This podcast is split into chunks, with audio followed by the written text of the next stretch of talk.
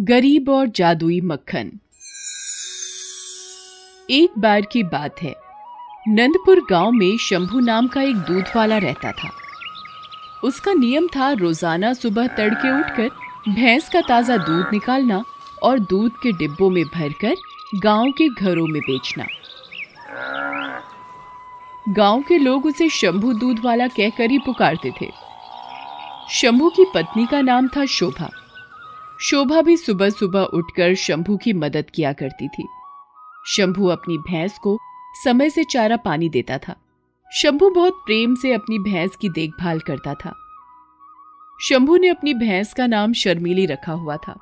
गाँव के सेठ किशनलाल की भी गाय और भैंसे थी। पर लोग शंभू की भैंस का ही दूध खरीदते थे क्योंकि लोगों को पता था, सेठ दूध में पानी मिलाकर बेचता है। पर शंभू ताज़ा दूध वो भी बिना पानी मिलाए बेचता है। शंभू की भैंस का दूध गाढ़ा होता था, जबकि सेठ की भैंस का दूध पानी मिलने से पतला हो जाता था। सेठ किशनलाल शंभू दूध वाले से जलता था। एक दिन उसे तरकीब सूझी। वो गाँव के पंडित से बोला, पंडित जी, मुझे कोई ऐसा उपाय बताओ कि शंभू दूध वाले की गाय दूध देना बंद कर दे। जितने पैसे कहोगे मिल जाएँगे हाँ। अरे सेठ जी, आपने हुक्म किया और समझो काम हो गया, है? ये पुड़िया मैं कुछ दे रहा हूँ लो, किसी भी तरह शंभू की भैंस के चारे में मिला देना बस आपका काम हो जाएगा हाँ। किशन लाल वो पुड़िया अपने नौकरों को देता है और सारी बात समझा देता है सेठ के नौकर आधी रात में शंभू दूध वाले के चरवाहे में घुसकर भैंस के चारे में वो पुड़िया मिला देते हैं। अगले दिन से भैंस ने चारा, पानी सब कुछ लेना बंद कर दिया। शंभू भैंस की बीमार हालत से परेशान रहने लगा। भैंस ही उसकी रोजी रोटी का गुजारा था। एक दिन जब शंभू चरवाही की सफ़ाई कर रहा था, उसे वहाँ एक कपड़ा मिलता है। वो सोचता है, ये तो सेठ किशनलाल के नौकरों के गले में पहने दिखाई देता है। यहाँ कैसे आया? इसका मतलब मेरी भैंस को सेठ किशनलाल के नौकरों ने कुछ खिलाया है। तभी यह बीमार हुई है। हम्म। शंभू सेठ किशनलाल के पास जाता है। आओ शंभू आओ।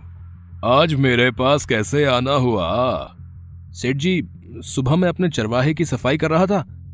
वहाँ पर ये आपके नौकरों का अंगोछा जो कि उनके गले में देखता हूँ वहाँ पड़ा मिला। तेरा क्या मतलब है? तू कहना क्या चाहता है? साफ़ साफ़ बोल मालिक, मेरी भैंस आज तक कभी बीमार नहीं पड़ी। पर एकदम कैसे बीमार हो गई कि उसने खाना पीना छोड़ दिया? मतलब कि तू मुझ पर इल्ज़ाम लगा रहा है कि मैंने तेरी भैंस को कुछ खिला दिया है? रामू, नरेश, कालू, इधर आओ। जरा इस शंभू दूध वाले को बताना। अपने ऊपर इल्ज़ाम लगाने की सजा किशन लाल कैसे देता है? सेठ के लड़के शंभू को मारने पीटने लगते हैं और हवेली से बाहर फेंक देते हैं। शंभू अपनी सारी हालत की वजह शोभा को बताता है। शोभा भी बहुत रोती है। धीरे धीरे शंभू और शोभा बहुत परेशान रहने लगे। एक समय आया कि शंभू बहुत गरीब हो गया। शर्मीली बिल्कुल कमज़ोर हो गई। शंभू गरीबी की हालत में बस भगवान से शर्मीली के ठीक होने की प्रार्थना करता। एक दिन रात के समय जब शंभू सो रहा था, बहुत तेज बारिश हो रही थी। तभी उसकी झोपड़ी के दरवाजे पर खटखट हुई। शंभू और उसकी पत्नी अचानक से उठे। अजी, इतनी रात में बारिश में कौन है? पता नहीं कौन है इतनी रात में। देखता हूँ। ध्यान से देखना जी। अरे आप कौन हैं? बेटा बाहर बहुत तेज बारिश हो रही है। क्या मुझे एक रात रुकने की जगह मिल सकती है? तुम्हारी बड़ी कृपा होगी। अगर सुबह होने तक मुझे थोड़ी सी रुकने की जगह मिल जाए। बाबा मेरी झोपड़ी तो बहुत छोटी है। हाँ आ, मेरे सामने चरवाहे में जगह है। अगर आप वहाँ रात गुजार सको वहाँ मेरी भैंस बंधी हुई है। अगर आपको परेशानी ना हो तो हाँ हाँ बेटा मुझे कोई परेशानी नहीं होगी। शंभू बूढ़े व्यक्ति को भैंस के चरवाहे में ले जाता है और बिस्तर बिछा देता है। शंभू बूढ़े व्यक्ति को कहता है आ, बाबा आप बैठो मैं आपके लिए कुछ खाने को लाता हूँ। शोभा जरा कुछ खाने का रखा है? एक बूढ़े बाबा द्वार पर आए हैं। सुबह चले जाएँगे। सुनो जी बस एक रोटी रखी है और आटा भी नहीं है। कोई बात नहीं। एक रोटी और थोड़ा गुड़ दे दे। कुछ तो पेट भरेगा उनका। आ, अरे बेटा पेट भर गया पूरी तरह से। इतना स्वादिष्ट भोजन। बाबा, इतने दिनों से मेरी भैंस बहुत बीमार है। इसी वजह से इसने दूध भी देना बंद कर दिया है।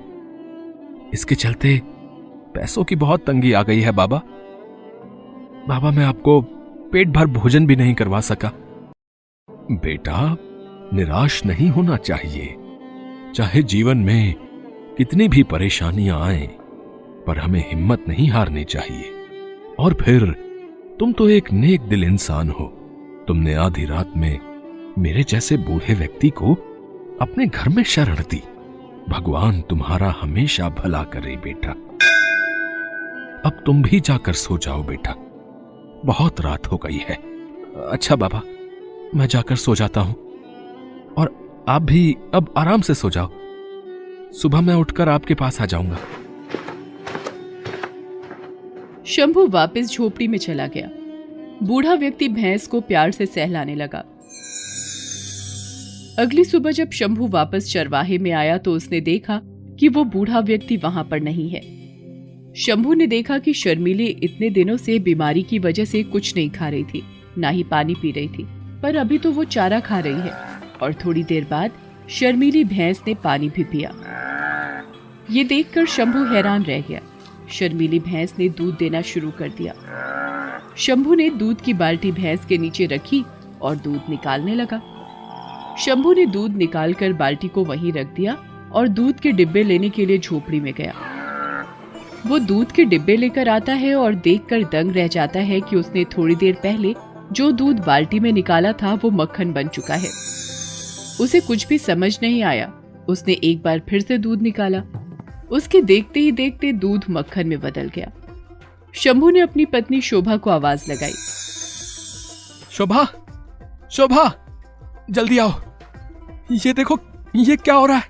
ये कैसा जादू है? अजी क्या हुआ? इतनी तेज तेज आवाज़ें क्यों लगा रहे हो? ये क्या है जी? बाल्टी में सफ़ेद मक्खन। शोभा मुझे भी नहीं पता। मैं तो मैं तो सुबह जब आया तो देखा शर्मिली ने खाना पीना शुरू कर दिया है। और थोड़ी देर बाद ये दूध देने लगी। मैं बाल्टी भरकर जब दूध के डिब्बे लेने झोपड़ी में गया तो तब तक बाल्टी का दूध मक्खन बन चुका था। सुनो जी ये सब उन बूढ़े बाबा का ही आशीर्वाद है जो ये चमत्कार हुआ है। शंभू मक्खन के मटके भर कर गाँव गाँव बेचने लगा। शंभू की भैंस का ताज़ा और शुद्ध मक्खन आसपास के गाँव में भी बिकने लगा। गाँव गाँव से लोग शंभू के पास मक्खन से भरे मटके खरीदने आते। मक्खन खरीदने के लिए लोगों की भीड़ लगने लगी। इसी कारण शंभू ने भैंस की तरफ़ ध्यान देना बंद कर दिया। एक रात सपने में। बाबा, आप उस दिन बिना बताए चले गए थे। हाँ शंभू। उस दिन तुम्हारा दयालु स्वभाव देखकर मैं मोहित हो गया। तुम्हारी परेशानी मुझसे देखी ना गई। इसलिए मैंने तुम्हारी भैंस के दूध से जादुई मक्खन बनने का वरदान दिया। पर मैं तुमसे नाराज़ हूँ। तुम मक्खन बेचने में इतना व्यस्त हो गए हो कि आज अपनी भैंस को चारा पानी देना भी भूल गए। तुम्हारी भैंस भूखी है। और क्या तुम चाहोगे, फिर से एक बार किशनलाल सेठ अपनी कोई चाल चले और तुम्हारी भैंस फिर बीमार पड़े? मैं भूल गया बाबा। जिस भैंस की वजह से आज फिर मैं एक बार रोजी रोटी का सुख भोग रहा हूँ, उसे ही भूखा छोड़ दिया। मुझे माफ़ कर दो बाबा। आज के बाद ऐसी गलती दोबारा नहीं होगी। मैं अपनी भैंस का पूरा ध्यान रखूँगा। कोई भी मेरी भैंस को नुकसान नहीं पहुँचा सकता। शंभू का सपना टूट गया। इतनी देर में शोभा भी उठ गई। उसने सपने की सारी बात सुनी और दोनों ने चरवाहे में जाकर भूखी भैंस शर्मिली को चारा पानी दिया। और खूब प्यार से सहलाने लगे। उस दिन से शंभु और शोभा भैंस का पूरा ध्यान रखने लगे और भैंस भी अब रोज़ाना भरपूर दूध देती, जिससे जादुई मक्खन बन जाता।